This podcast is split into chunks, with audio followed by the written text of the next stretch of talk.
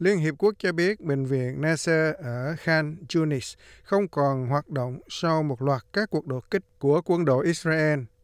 Các giới chức y tế cho biết bệnh viện đang thiếu nhân lực và rất cần điện, nước để điều trị cho hàng trăm bệnh nhân đang rất cần được chăm sóc. Quân đội Israel cho biết họ có thông tin tình báo quan trọng là phiến quân Hamas đã sử dụng bệnh viện để giấu vũ khí và các con tin bị bắt trong cuộc đột kích ngày 7 tháng 10. Một trong những bệnh nhân đang được điều trị tại bệnh viện nhớ lại việc cô bị buộc phải sơ tán. Có tiếng súng, xe tăng và máy ủi và không ai được phép di chuyển. Ngoài ra còn có lính bắn tỉa và không ai được phép mở cửa sổ hoặc là đến cổng bệnh viện. Họ cử người yêu cầu chúng tôi rời đi, nhưng chúng tôi không. Chúng tôi rất sợ hãi. Chúng tôi phải đi đâu? Và chúng tôi ở trong nhà. Theo giới chức y tế Liên Hiệp Quốc, ít nhất 7 người chết tại bệnh viện do thiếu oxy và con số này dự đoán sẽ tăng lên. Chỉ còn lại 4 đội y tế tại cơ sở, tổng cộng 25 người, để cung cấp dịch vụ chăm sóc thiết yếu cho bệnh nhân. Đồng thời, lực lượng Israel đang tiếp tục tiến hành cuộc tấn công ở phía nam Gaza.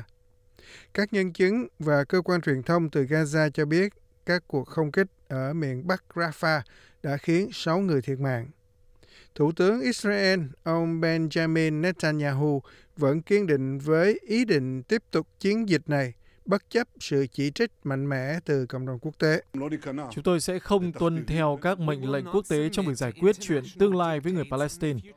Tôi đã nói rõ với nội các và tôi cũng nhắc lại và nhấn mạnh với thế giới tối nay, thỏa thuận sẽ chỉ đạt được thông qua đàm phán trực tiếp giữa các bên mà không cần điều kiện tiên quyết.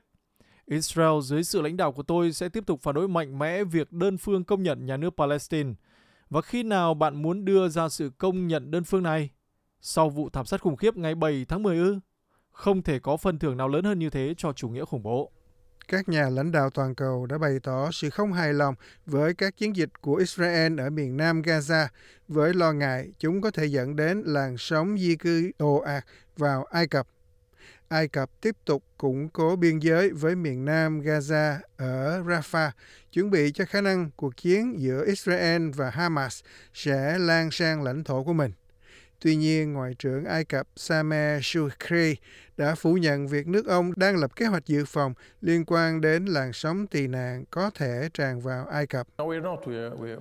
Không, chúng tôi không làm như vậy. Chúng tôi sẽ không giải quyết giả thuyết. Và chúng tôi sẽ tiếp tục kêu gọi tất cả bạn bè của chúng tôi, tất cả những người hiểu được sự phức tạp và nguy hiểm liên quan đến chuyện này, không chỉ hỗ trợ bằng lời nói mà còn chỉ ra rõ ràng rằng sẽ có hậu quả đối với bất kỳ hình thức di rời nào.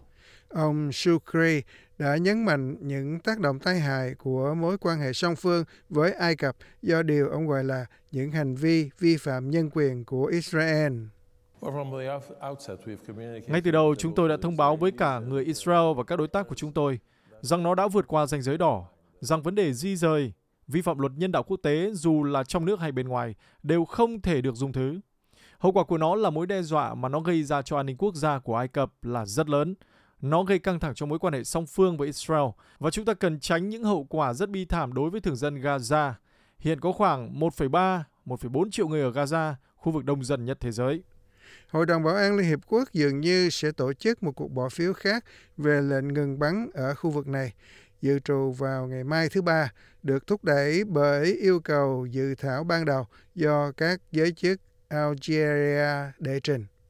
Hoa Kỳ dường như có khả năng phủ quyết cuộc bỏ phiếu này, theo tuyên bố của đại sứ của họ ở Liên Hiệp Quốc bà Linda Thomas Greenfield.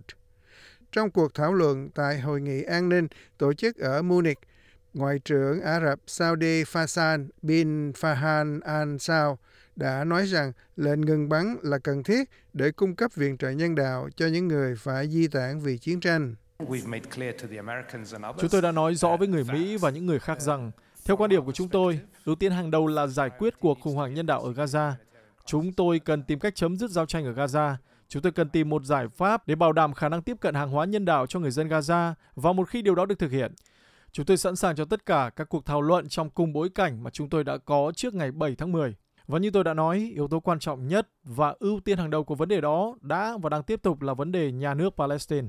Bộ Y tế Gaza cho biết khoảng 29.000 người đã thiệt mạng kể từ khi Israel bắt đầu chiến dịch quân sự tại vùng đất này, khởi nguồn từ các cuộc tấn công của Hamas hồi tháng 10.